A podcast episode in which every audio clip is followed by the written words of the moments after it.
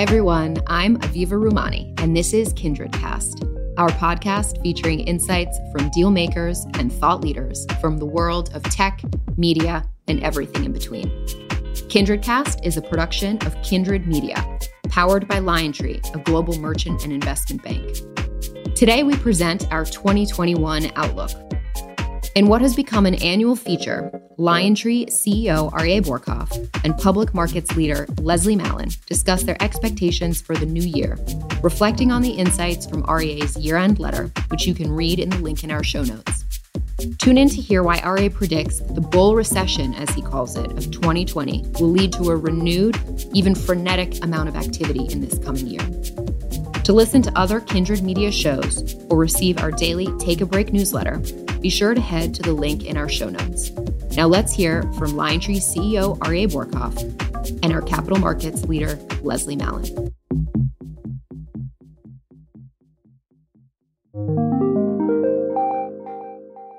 Hi, Aryeh. Leslie. Great to be sitting here with you face to face. Socially distant still? We are, yes. But um, really good to be sitting here with you. And you seem in very good spirits as usual. Thank you. Good to be here with you as well, Leslie. It's obviously been a very trying year, needless to say, a lot of pain throughout the world. And the title of your year end letter, Leaving It All Behind, is very fitting. But at the same time, you talk about this concept of moving forward to extraordinary.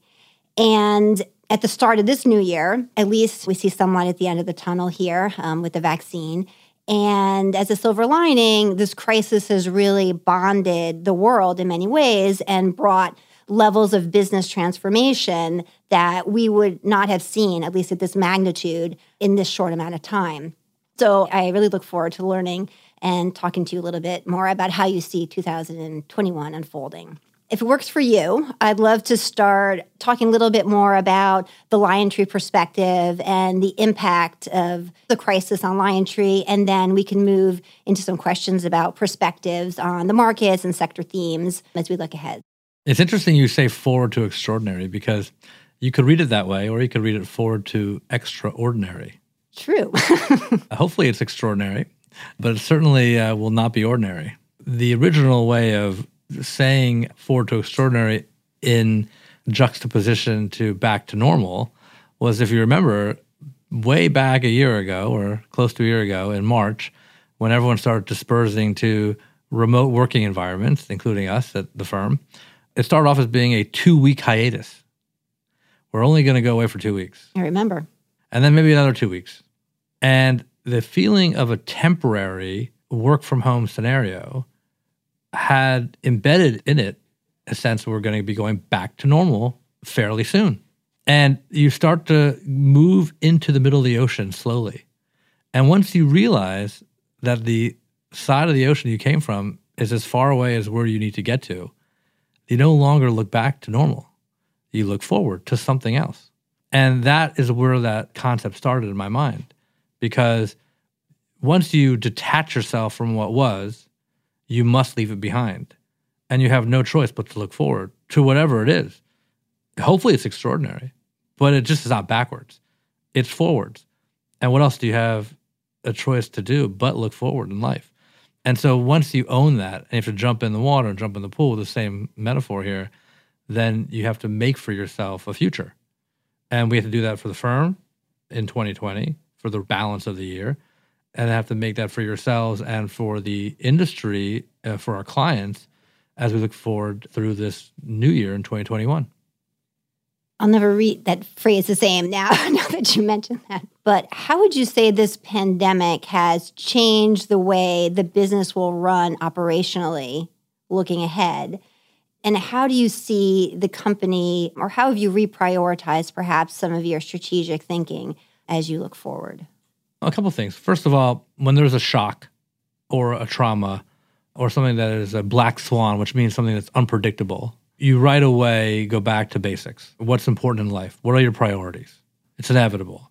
You end up losing that perspective as time goes on, unfortunately, but right away you go back to basics. So, is your health intact? Thankfully, yes. Are your loved ones' health intact? your family, your company. There was a sense at the beginning of this crisis that the Lion should may not survive the year. I mean, I didn't let other people feel that, but that was certainly my responsibility to understand that and get on top of that dynamic. But my responsibility was to make sure that everyone felt safe and secure and healthy. But it's kind of like a put your mask on first phenomenon, right? You put your mask on first, make sure you're fine, then your family or your loved one next to you, and then everyone else.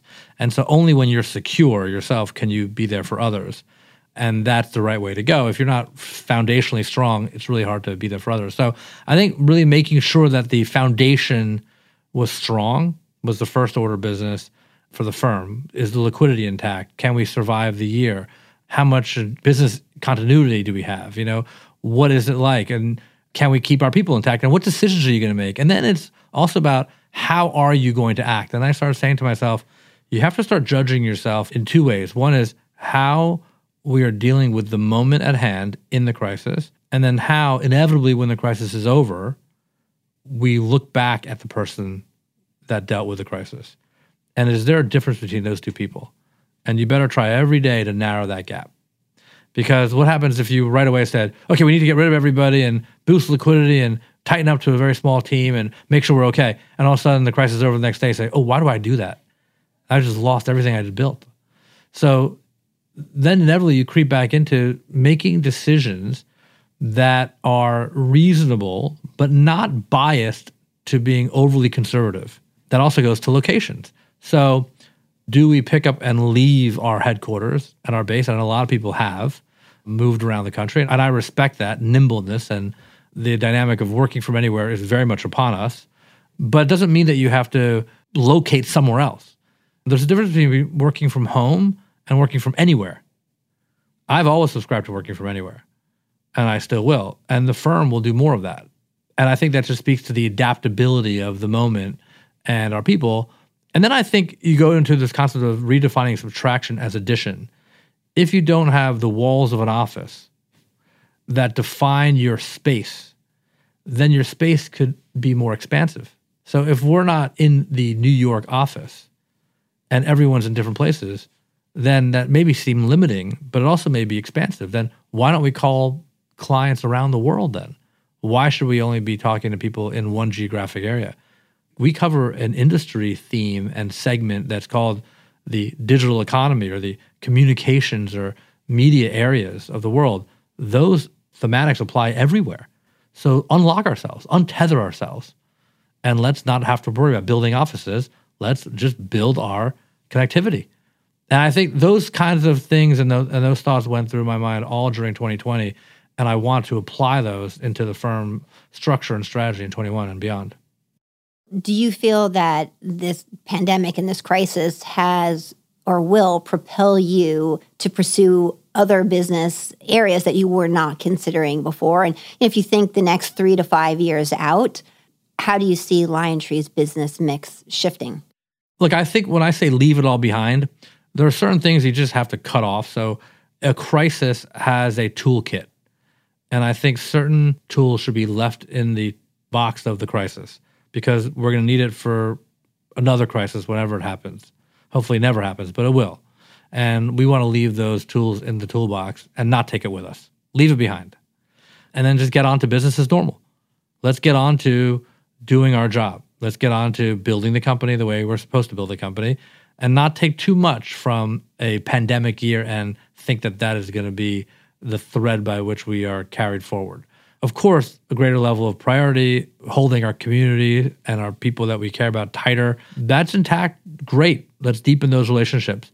But I, I think we need to now really just leap forward because the industry is moving, the markets are moving, the fundamental strengths of the economic rebound is upon us and will lead to the first half of this year having tremendous growth, especially in comparison to last year this time. And job growth will come back. Some of it will be structural and disadvantage some versus the whole. And we have to be worried about that societally. But I think from a business landscape perspective, we're on our way back. And I think that everything is available to us. So we have to get busy. Right, right. And touching on the financial markets, obviously 2020 was a pretty amazing year, especially for tech and growth. NASDAQ up, you know, over 40%. And I don't think anyone would have anticipated that if you had told them we're facing potential global health crisis, then having a change in administration with the election later on the year as well. Neither really derailed the market in any way. So you do sound somewhat bullish now looking to 2021, especially in the first half of this year. So it would be great to hear some more perspectives on what gives you that confidence as you think about at least the start of next year. Yeah, I called 2020 a bull recession because it wasn't supposed to be a strong market environment because it was a painful year for many people and a health pandemic and a crisis. And also a level of joblessness we haven't seen in a long time. But it was the shortest recession on record since 1929. We bounced back very quickly, and the markets certainly look forward. And I think part of that is because the market wrote off 2020 from a fundamental perspective and looked into 21 and 22. And now the question is if you look out in 2022, a year ahead of where we are now, and look at the numbers for the companies that we all look at and all cover, are those numbers going to be different than they were projected to be pre pandemic or not? It's very possible that they're going to be the same. So if you look out in 2022 and look at the fundamentals of these companies and the numbers and say they're the same as they were before, then you have to realize that just we went through a very difficult 18 month to 24 month period, but we ended up in the right place. And so you cannot get paralyzed by it. You must play forward. And I think that's what the market is saying. The market is saying, um, yes, this is difficult, but the growth is there. There are no structural impediments. Frankly, the political environment has gotten a lot quieter. And you may have a period of calm, at least for a year before the midterm elections come and the next presidential election is around the corner. You have uh, low interest rates for a very long time. You have trade deals that have already been done and we'll benefit from for a while. Hopefully, the EU and the UK will come across the finish line as well. And then you have a period of benign inflation, and you effectively have and growth com- stimulus as well. Stimulus coming yeah. out, and I think you'd have uh, companies that are not in the growth category, but let's say the value or the normal companies that were left behind last year rebounding, like travel companies and live events companies or outdoor companies or even advertising. Really, I think coming in strong yeah. at the beginning of the year. That was sort of my next question: is uh, you know, do we see that mean reversion yeah. with some of the laggards that were um, more the recovery trade yeah. now? Yeah. Now, look, the market is no question pricing a lot of this in in advance. It doesn't mean that we're going to see stock market recovery that continues to pace with the economic rebound. Stock market's ahead of the economic rebound, no question. But the activity levels will be high. Companies going public, given the IPO market being open, the SPAC market, which we'll get to, being frenetic, the valuations being high, companies now being bolder with respect to trying new things or rebalancing their portfolios and being more acquisitive again. You have companies that are effectively going to be investing for growth. You have innovation happening in many countries around the world. You have new geographies east of the US that are finding areas of growth again and economic development. So there's a lot of activity. I think it'll be a frenetic 2021 for deal making and IPOs, and certainly every SPAC's in search of a new company. Whether investors will be patient enough to let those companies grow into their valuations over time, probably not. A lot of that has to do with the retail environment, the Robinhoods of the world, and how much investor appetite there is in the retail marketplace. But institutional investors won't give these companies too long to grow into these high valuations. But there are new companies coming in all the time, and some of them will be much more traditional companies versus just high growth. Right. You had some interesting stats in your year end letter talking about the capital markets. There were almost 180 traditional IPOs priced June through first half of December versus 27 from January to May. But perhaps a bigger story was on the alternative public market path like SPACs, where there were 183 SPAC IPOs in 2020, again through mid December, which is 3.3 times 2019. And there were more SPAC IPOs in 2020 versus the last five years combined. I mean, it's pretty amazing. And from where I sit, it certainly kept me very busy. and as an independent investment bank, we're agnostic really as to the path clients take to the public marketplace. And every situation is different we work with companies to help them advise on the best path for them, whether that's traditional IPO, SPAC, or even direct listing. But some market participants, you know, would argue that SPAC is a fad. Do you agree with that viewpoint, or would be interesting to hear your perspectives on that? Well, first, Leslie, you've done a great job in this environment because I'm so happy that you're part of the firm now for a long time. But I feel like we've been waiting for this moment for a long time together because you can advise companies in a real sense and help companies that are private become public in the right way with the right set of investors and the right structure and that role is so important and you've been you know busier than ever in the last year and will be busier even still this year. Yeah you're right. There's a supply demand imbalance. We had a, the opposite problem in the last few years where we had effectively six stocks the fang stocks taking the concentration of the s&p 500 of like 30% of the marketplace which is unprecedented. And so you had all of your investor clients, whether it's you know BlackRock, Wellington, Fidelity, and so on, waking up every morning saying, "Should we buy more Facebook or less Facebook? Should we buy more Amazon or less Amazon?" And that was a decision tree, right? I mean, it's obviously more complex than that. That's what fueled the SPAC race, saying we need more product out there. We need more companies to invest in that have growth, not just the big platform players. That's what the SPAC market has fueled by taking companies that were staying private much longer and compelling them to go public Come into the public markets maybe sooner than you would have liked. Don't wait forever in the private markets like the last few years have been. Come public. We need more product and we will fund it and we will take a risk on it. Think back to last year, we did the Virgin Galactic public market offering into a SPAC. That was a very successful SPAC. Last time I checked, there was no space travel. At that time, there was even no travel to Chicago, given the pandemic. The company didn't have any revenue, but there was a lot of hope and promise for new growth companies. DraftKings was going public through a SPAC, right? At that time, there was no sports going on. Yet it's a sports betting company and was a high flyer. Ended up being backing into its valuation because of sports betting doing so well as it came back and it was a dominant player. Still is. But the market would take risk on the growth companies and compelling them to go public earlier. Now, like everything else in the public markets, those things go to extremes. So now we have too many companies going public too early with too high valuations that won't be able to grow into their stock prices. And then that will create the fad dynamic you talk about. It'll retrench. Or they'll have to retool what SPACs are used for. Now, one is SPACs have a maturity date. The SPAC founders and SPAC sponsors not only have to be well known, but they have to be good deal makers. That's hopefully where we can help because we have to help SPACs get to the right deals or companies get to the right SPACs. That is a great connectivity exercise for us. And I love that dynamic. And it's not just private companies going public through SPACs, it's divisions of public companies that could have their value crystallized through a SPAC. That will be a new trend. Or it could even, and I mentioned this with some uh, fanfare recently, you could have individuals go public through SPACs. When I say that, everyone kind of laughs at me saying, What do you mean individuals go public through SPACs? Well, we are in an individualistic society. We are in a creative society. We are in an edge society where the media companies, the creative engines are very much pushed to the community, the edge. So when I say um, people could go public through SPACs, and you laugh, what if I said LeBron James? LeBron James goes public, his income stream could go public, or the Kardashians, or Kevin Durant, or you could have a 360 merchandising e-commerce model around a celebrity culture go public. So you may see the SPAC market test certain dynamics that you don't think about today as just a growth company. But ultimately, the market's discerning and we'll pick the winners and losers. 2021 is not that year. 2021 is let's try many different things. It will be a busy year. Right. I think there are about 200 SPAC companies still looking for targets.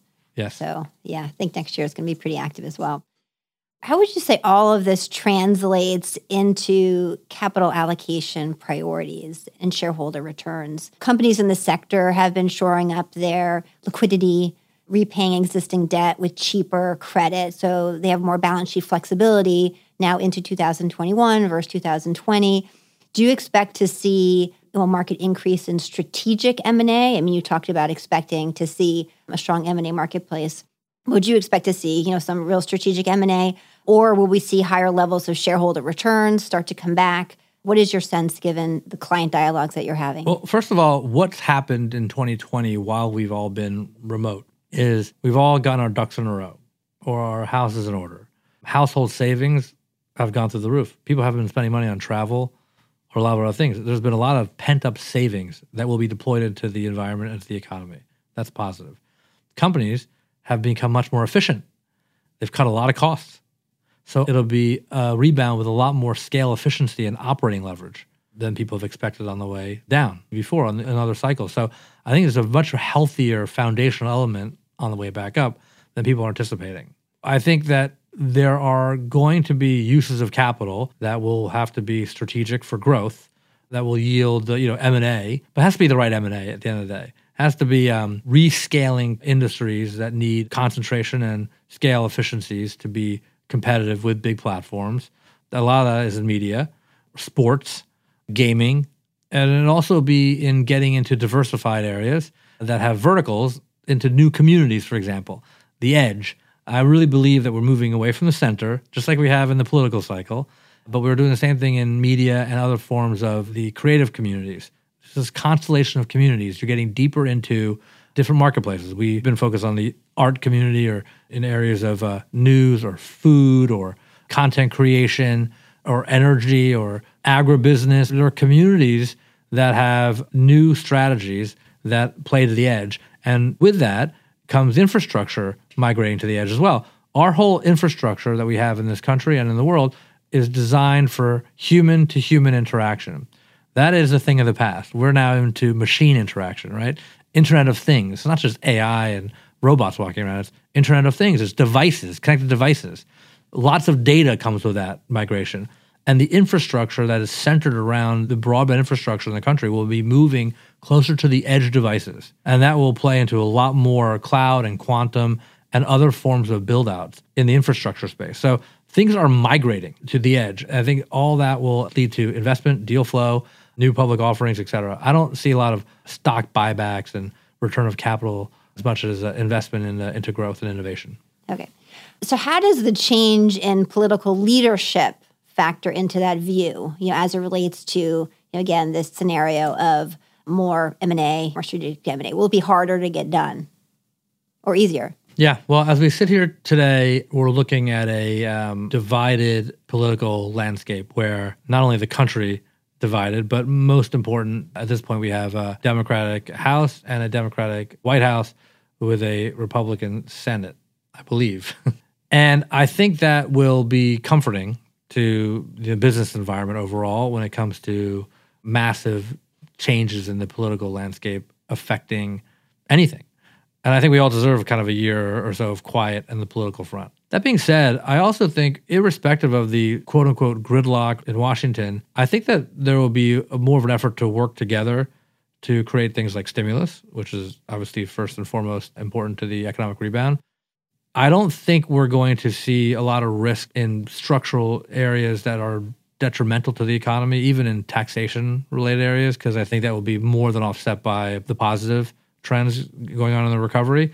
When it comes to um, regulation, which is a big fear in a Democratic White House or Democratic administration, that is something to be checked. I mean, I think that for some reason the Democrats don't always show the best sort of pragmatism when it comes to business and our US based companies when it comes to innovation and working together in a private public setting, which I hope will continue in the private public partnership.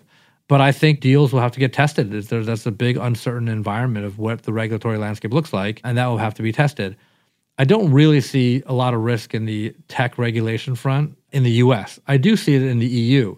The EU has gotten a lot more teeth when it comes to kind of regulating the US based tech companies that do business in Europe. But again, I don't think that's going to change the investment horizon for the big tech companies or the investment thesis. And I think that may keep the US in check from regulating tech as, as well. But it is a point of alignment between Democrats and Republicans about being uh, focused on tech abusing its power. And I've always said before that I think it's inevitable that tech does have breakups around it. I just don't think it happens in the next year or so. Yeah, it has been a situation of more bark than bite. So we'll see if that pertains to next year as well. But on the M&A, just before we close out on that, one thing I just wanted to mention for what it's worth. When we conducted our annual client survey last year, so around this time last year, the M&A transaction most commonly cited as likely to occur in 2020 was Apple buying a film or TV studio, which obviously didn't happen. But um, timing gonna, is everything. Timing is everything, and we'll have to see what's cited as a potential transaction when we uh, get the results from this year's survey, which has just gone out. So Obviously, I'm not going to go down a rabbit hole like that, even with you, Leslie. But but I do think um, when you see movements where Warner Brothers have put proprietary and exclusive content on HBO Max's platform, and Disney putting its content with a deep bench on the Disney Plus platform, it will put pressure on other platforms to have proprietary content. Some of that will be created organically and developed organically by Amazon, Apple, others, Paramount, and Viacom CBS's case.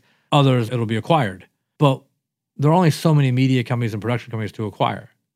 And after that, it'll put the power on the platform to then develop the best content with the most reach. I always say content distribution, the tension is in the way it works together, not one or the other. But this is a moment where I think the remaining content will be absorbed by the platform players. And then from there, I think the remaining platform players with the biggest reach will have the power.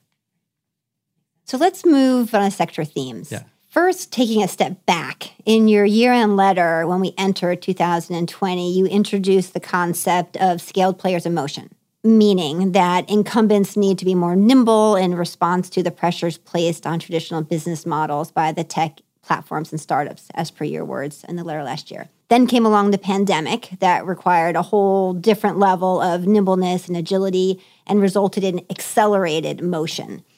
We've seen massive market share shifts towards digital across just about every industry. So, the biggest question that I hear again and again is what behavioral changes and accelerated digitization themes will prove simply a pull forward and will normalize back to pre COVID levels, and what structurally remains accelerated both positively and negatively. So I'd love to hear some thoughts on that as it relates to the sector. Mm-hmm. Yeah, I think it's a great concept of the accelerant concept of the pandemic. I think it was a foreign affairs article that was sent to me last year that first started to talk about COVID as an accelerator. Now, all this has to be done with care for real health issues because you can't use a health pandemic as a business factor, really. But the period of time that we just went through did really force us all in our habits into fully being direct to consumer and working from home or anywhere and using the full power of the internet and e-commerce to get our devices and all of our products like packaged food delivery and and we became very accustomed to living at the edge not in the gathering spaces as, as we normally would be i think that a lot of that is a, here to stay e-commerce trends are accelerating in a big way. I think that'll be adopted in every industry. Luxury will go to e-commerce. Education is ripe for being much more digital because we were taken by surprise with a school environment that was remote. I always use the uh, analogy that if you look at the top 20 stocks in the S&P 500, they are completely different than they were 20 years ago. But if you look at the top 20 universities, they're the same as they were 20 years ago. There's been very little disruption in the education system. In a direct to consumer approach, which we've now all gone through, usually leads to new entrants and new pricing models and a digital model. So you, we very well may see that in digital and new brands emerge as a result of it. I think that disruption is healthy. I think you'll see the same thing in healthcare. I think you'll see the same thing in food supply, in energy. I think we'll see that overall. But I also believe that we're going to get back to gatherings. We're going to get back to ways of being together. We're going to get back to maybe cautiously concerts. We're going to get back to the things that we miss. When you go to the last pandemic of 1918 and you look at the activities that were done beforehand, they all resumed afterwards. I think it is human behavior to come back to what you know. I just think that there'll be a shift. I just don't think it'll be absolute. Well, one area that has seen structural acceleration is traditional media sector and it's really been pivoting at rates that we have not seen before right disney plus crushed subscriber expectations AT&T's HBO Max and NBC's Peacock both are growing at fast clips. Viacom, Pluto TV, Fox, Tubi TV, both as well have seen strong adoption. Disney Plus is doubling their content spend in fiscal year 2024. You talked about Warner Brothers' pretty bold move as it relates to their day and date and putting their entire film slate out in 2021, both to streaming and theaters. So, you know, bottom line, there's greater fire under the feet for traditional media to reinvent themselves around more of a direct to consumer model. But are they still moving too slowly? What else should they be doing? Or is it too little too late? Well, one thing I should say is that the Warner move was for 2021. It wasn't perpetual. I think they left themselves open to reverting back to a mean in uh, 2022 or open for negotiation, so to speak. I also think it has to do with cash flow streams, right? Let's see if it works because you can't be in permanent investing mode. You can't be bold forever. The boldness has to pay off. And it's also a matter of whether the creative community will respond to you. And obviously, there was a lot of backlash in Hollywood with respect to the HBO move. While Disney really was doing it in a much more pro creative way, and I think was more balanced about it. I think everyone will find their footing. I mean, this was a shock we just went through, right? So I think there'll be a reversion to the mean in some ways, but the models are shifting for sure. One competes with the other, and it's a global marketplace. But I think that video streaming, that landscape is pretty set right now. And the content is great. I certainly watched and binged a lot more content than I've ever had before or probably ever will during 2020 because of the pandemic. But I'm going to replace some of that with other forms of media and leisure as we move forward. So it can't be that all this content investment is going to be uh, used the same way in 2021, 2022 as it was before. There's going to be other things going on in the world once people get outside again, at least in the second half of 21.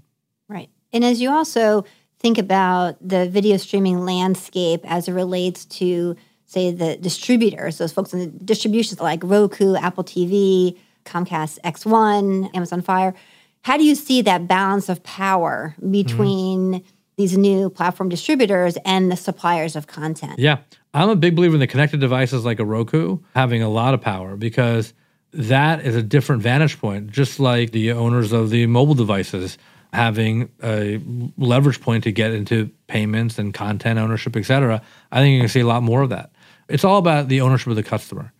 Whoever owns the consumer will be the winner and whoever owns many of the consumers will be the ultimate winner. After that, it's what products and services are you constantly offering that are differentiated that will allow you to have pricing power. And that's not necessarily all in video. That will increasingly be in audio.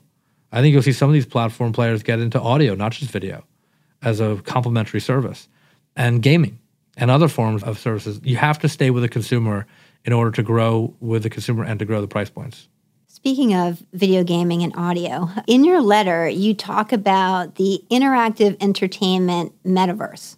Mm-hmm. Can you explain what that is? Well, people think of gaming as a application or a activity that a lot of times that your children play with, but even adults. I mean, gaming obviously we've talked about as a mass media activity, but it's not necessarily just an activity.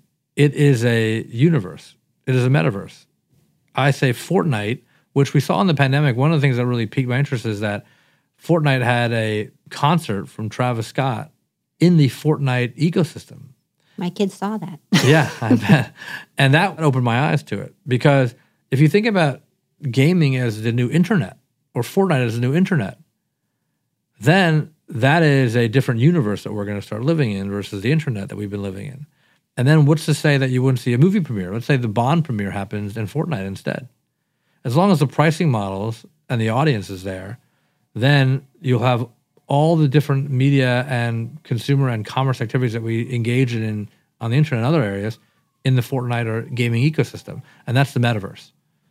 Your perspective will shift from what we've just got accustomed to over the last, you know, 20 plus years of our life into the next 20 plus years of our life. And it's not a console or a content driven activity, it is a new universe. And I think that's a new ecosystem that is emerging that incorporates e commerce, that incorporates all forms of media, that incorporates activities. And I don't think it's just for children. Do you think that other interactive entertainment platforms will be able to build out to the same degree as Fortnite has? Will we see the same thing from Activision, EA? Yeah. I think the, the best placed players are ultimately the ones that have the consumers, right? So even like the Comcast of the world should be doing this. I think the Amazons of the world will be doing this. So I think the ultimate winners will be the platform players that already have the consumers. But I think these are big transactions because I think the gaming companies and the interactive entertainment companies are already sizable in nature. You saw the Unity IPO price and trade very, very well. Roblox's IPO will happen in you know obviously 2021 early on, and I think these are going to be massive companies and platforms. So it wouldn't be out of the realm of possibilities for a big tech company to make an ambitious move into the interactive entertainment area. That'd be a fair uh, assessment. That's a fair move. I think. Look, we talked about them making move into video, making move into audio, making move into gaming. All that I think will happen, but I think that's too soon to say it's going to happen right now. I think in the meantime, big tech is going to be focusing on its own direct to consumer growth and its own competition on their existing products and development in existing marketplaces. And there's plenty of room to run there. It's not easy to establish platforms of that scale. I think there's a lot of activity in building up these other ecosystems along the way. And ultimately, there's opportunities for consolidation. But I think there's a lot more growth and in market consolidation before we get to that point. One, Obviously, always room for one offs. Another area that's been under the spotlight during this pandemic has been connectivity. It is clearly critical and essential and and now we have 5G that's on the way to further enhance the capacity and speeds and the carriers are also very actively promoting Apple's new 5G enabled iPhone into the holiday season. But at the end of the day, what is your view about the wireless operators being able to sustainably generate incremental ARPU off of the 5G speeds? Or will this end up just being another investment cycle that benefits those that are offering the new latency services over the networks? I mean, who ends up winning? Yeah. Well, when I think when you're a carrier that is offering capacity or connectivity, then the number one important thing is speed, followed closely by price. So effectively, what people want because we're all using more and more services. We just talked about you know gaming and other things. We want more speed and more capacity. And if anything, this last 12 months has shown us that that's one thing we cannot sacrifice connectivity. No outages. We need more video, more symmetrical data, and more connected devices, and we, we need more speed. So people will pay a lot for speed, in my mind, and for capacity. If a carrier can prove that they're going to get more speed and more reliability, they can raise prices. That then becomes a function of competition. If multiple providers can offer the same speed, then price becomes less of a uh, differentiator or more of a differentiator in terms of being the lower price service wins. And then you really need services and applications. And that's where I think Verizon has been innovative from a 5G perspective by doing these sports partnerships, for example, which ultimately could lead to things like sports betting. And I think that's really where their Yahoo business could show some life again, or in finance with you know trading and other things. To really own the customer and have pricing power, you need to have a richness of content beyond the connectivity. The cable operators have always done that because they've always offered speed on broadband and high capacity, but they've also had to offer video services and other forms of connectivity and content. When you decouple that, then it becomes a game of tools and applications and just about broadband and then that has a runway to it and an end game potentially. Will 5G create any meaningful competition for cable as a home broadband replacement anytime soon? I think in some ways they're competitive, in some ways they're complementary. I mean, I think you know you still need the broadband infrastructure of the cable operators to work with Verizon. In fact, I think they have a partnership with Charter and Verizon as an example, and they're working together. I don't really see 5G as a video replacement if you're talking about cable from a video perspective. But I think from a broadband perspective, they're complementary. I think Verizon's done a very good job of creating partnerships, with Disney being probably the most notable one with Disney Plus. I think that they'll be more complementary. I don't see 5G as a video alternative anytime soon. Right. So switching gears to e-commerce. During this pandemic, you know, we've seen a rapid acceleration of business for digital first, direct to consumer platforms focused on specific market segments. You know, investors used to believe that nobody could compete with Amazon's scale, but many digital vertical brands have proven their strong competitive positioning.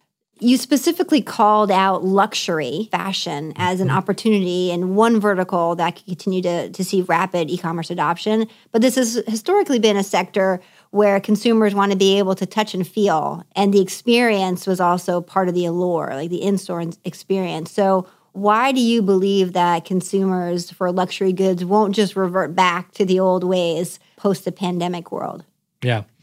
Maybe you want to go touch and feel clothing before you buy it, but I think a lot of people are getting more comfortable with having greater access and maybe having just you know pop up stores and other things that are more uh, nimble and adaptable, but not necessarily permanent and structural. And I think luxury is getting on board with that in a big way, and with that risk some pricing dynamics, but benefiting the consumer.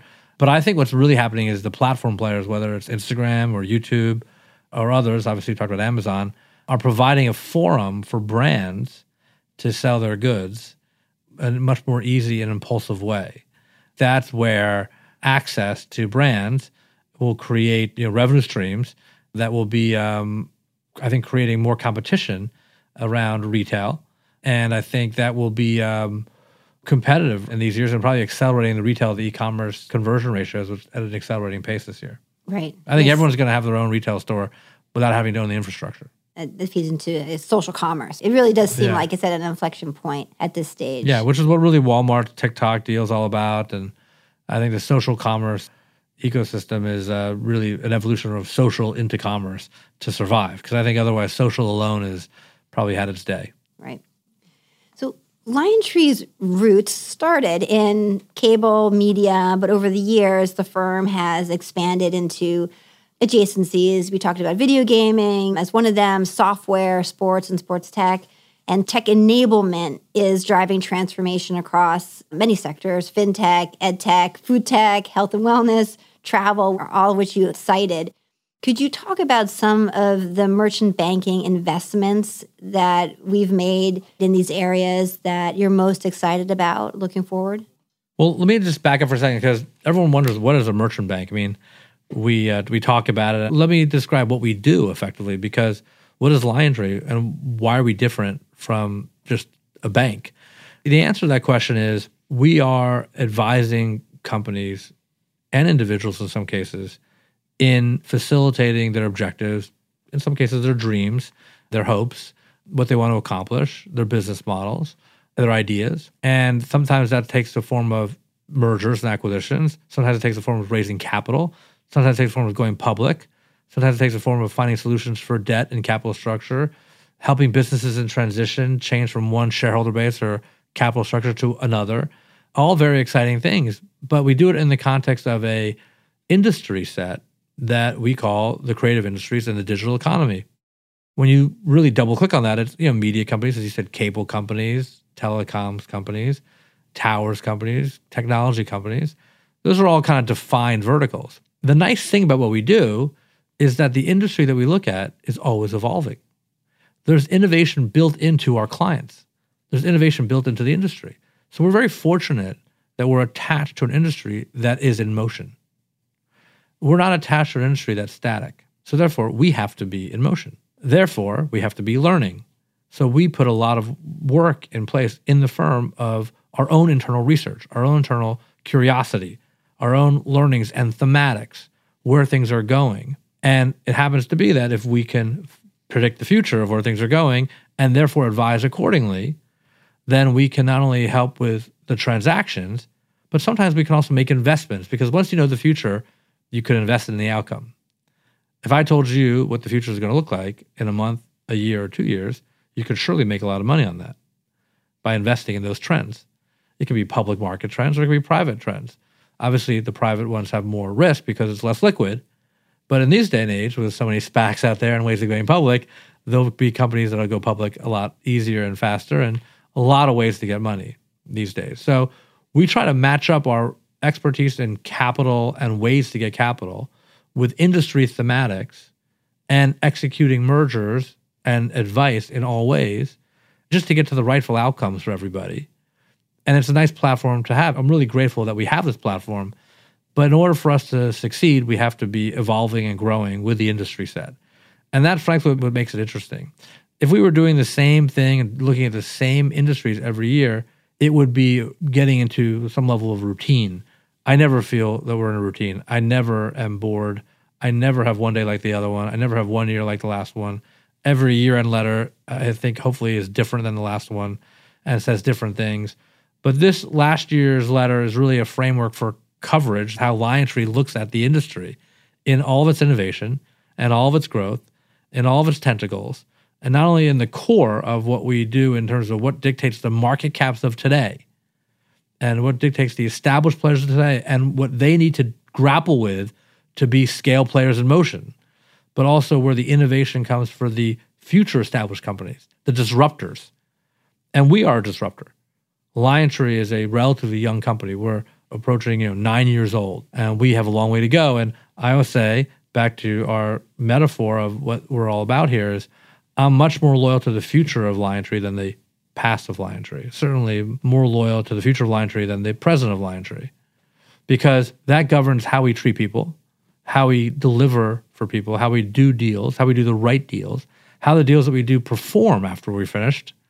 Otherwise, we won't be given another chance. And all we want is to endure. The end of the letter is about this mochi shop in Japan that has endured for generations. I like that example. It's about humility, it's about the long tail, the long term. To do that, we have to always be learning and we have to have very trusting relationships and a community of people that we work with out there that we view as partners and they view us as partners. They're in control. We uh, would love to invest alongside of them, behind them, and advise them along the way. As usual, you have an extensive book recommendation list. Uh, it was hard to choose, but I picked uh, Elizabeth I, CEO. Going to read that over the holidays. It sounded like an interesting read on leadership and from a unique perspective and unique time. You will find similarities with yourself, given how entrepreneurial you are as a leader. Oh, now I'm very curious. mm-hmm. Thank you. What's next on your book list, may I ask? Well, I've kind of had enough leisure time. I think I'm ready to go to a, a concert, go to a movie premiere, really get out and see some people in some gatherings and some speakeasies and safe environment as we migrate through 2021. But I, am all into gatherings now. I talked about in last year's letter about being a decade akin to the 1970s, which is really a decade of creativity and excitement and especially the grittiness of New York. And now I talk about, like everyone else, the 20s being now more like the 20s just because we need some gatherings and some speakeasies and overcoming prohibition and really getting together and doing the things that were forbidden in the past. One book that's on my shelf that I really do want to read that I haven't gotten to and it's not on my list is The Four Agreements. That is next for me to crack open uh, between now and my uh, ability to get out to public spaces again. Fantastic. That's a classic. so before we wrap up, I wanted to ask one last question to end on a positive note. On a personal level, what is one thing that you're grateful for that has arisen as a direct result of the crisis? I mean, for me, going on walks with my kids, walking around the neighborhood, that's something that I never did before. That is cherished time for me now, and I hope that persists. So, what would you say stands out for you? There's so many things that I feel like the pandemic has taught me, but really it's to cherish the community that I have, both family and friends, and clients, there wasn't a lot of networking going on last year. You weren't meeting a lot of new people. That usually drives you, the meeting of the new. But when you exist with what you're familiar with, then you have to be comfortable with it. And you really have to find warmth in it. And I found that to be incredibly uh, rewarding and, and heartening, both in the outside world, but also inside the firm. Like I thought it was really nice that we everyone came together much more often, and I didn't look at these as kind of meetings as much as chances to gather and to talk and to communicate. And I found that to be really exciting. We did some town halls, virtual town halls, I should call them, where we shared best practices with four or five people at a time, CEOs. And I never told the CEOs who else would be on the Zoom. And they just trusted me and they popped on. And it was kind of like the Brady Bunch. They would look at these different boxes and they say, "Oh, look who's coming on," and I will keep it to an hour, and it was effectively everyone talking about what's most important to them, how they're dealing with their companies, how they're dealing with their health, how they're dealing with each other, any questions they had, and I felt so grateful to be like a convener around that. That was probably one of the most exciting things I did during the pandemic, and the same kind of feeling for inside the firm's gathering. So I'd like to continue those things in person throughout 2021 where you just bring people together in smaller groups and you just sit around the floor, sit around the table, and get comfortable and talk about uh, what's meaningful to you. At the end of the day, it's a personal journey. Right. I think that's a great idea. With that, I thank you so much for your time. Really appreciated our discussion and look forward to the journey ahead for us and the firm in 2021. Thanks, Leslie. I can't wait. Here great. we go. Thanks. Thanks for listening today. As always, we hope you learned something new. For more shows on the cutting edge of business, technology, and media, and to subscribe to our Take a Break newsletter, be sure to check out the link in our show notes. If you like what you heard today, feel free to share the show with a friend or even leave us a review at Apple Podcasts or wherever you listen. We'll see you soon. Happy 2021.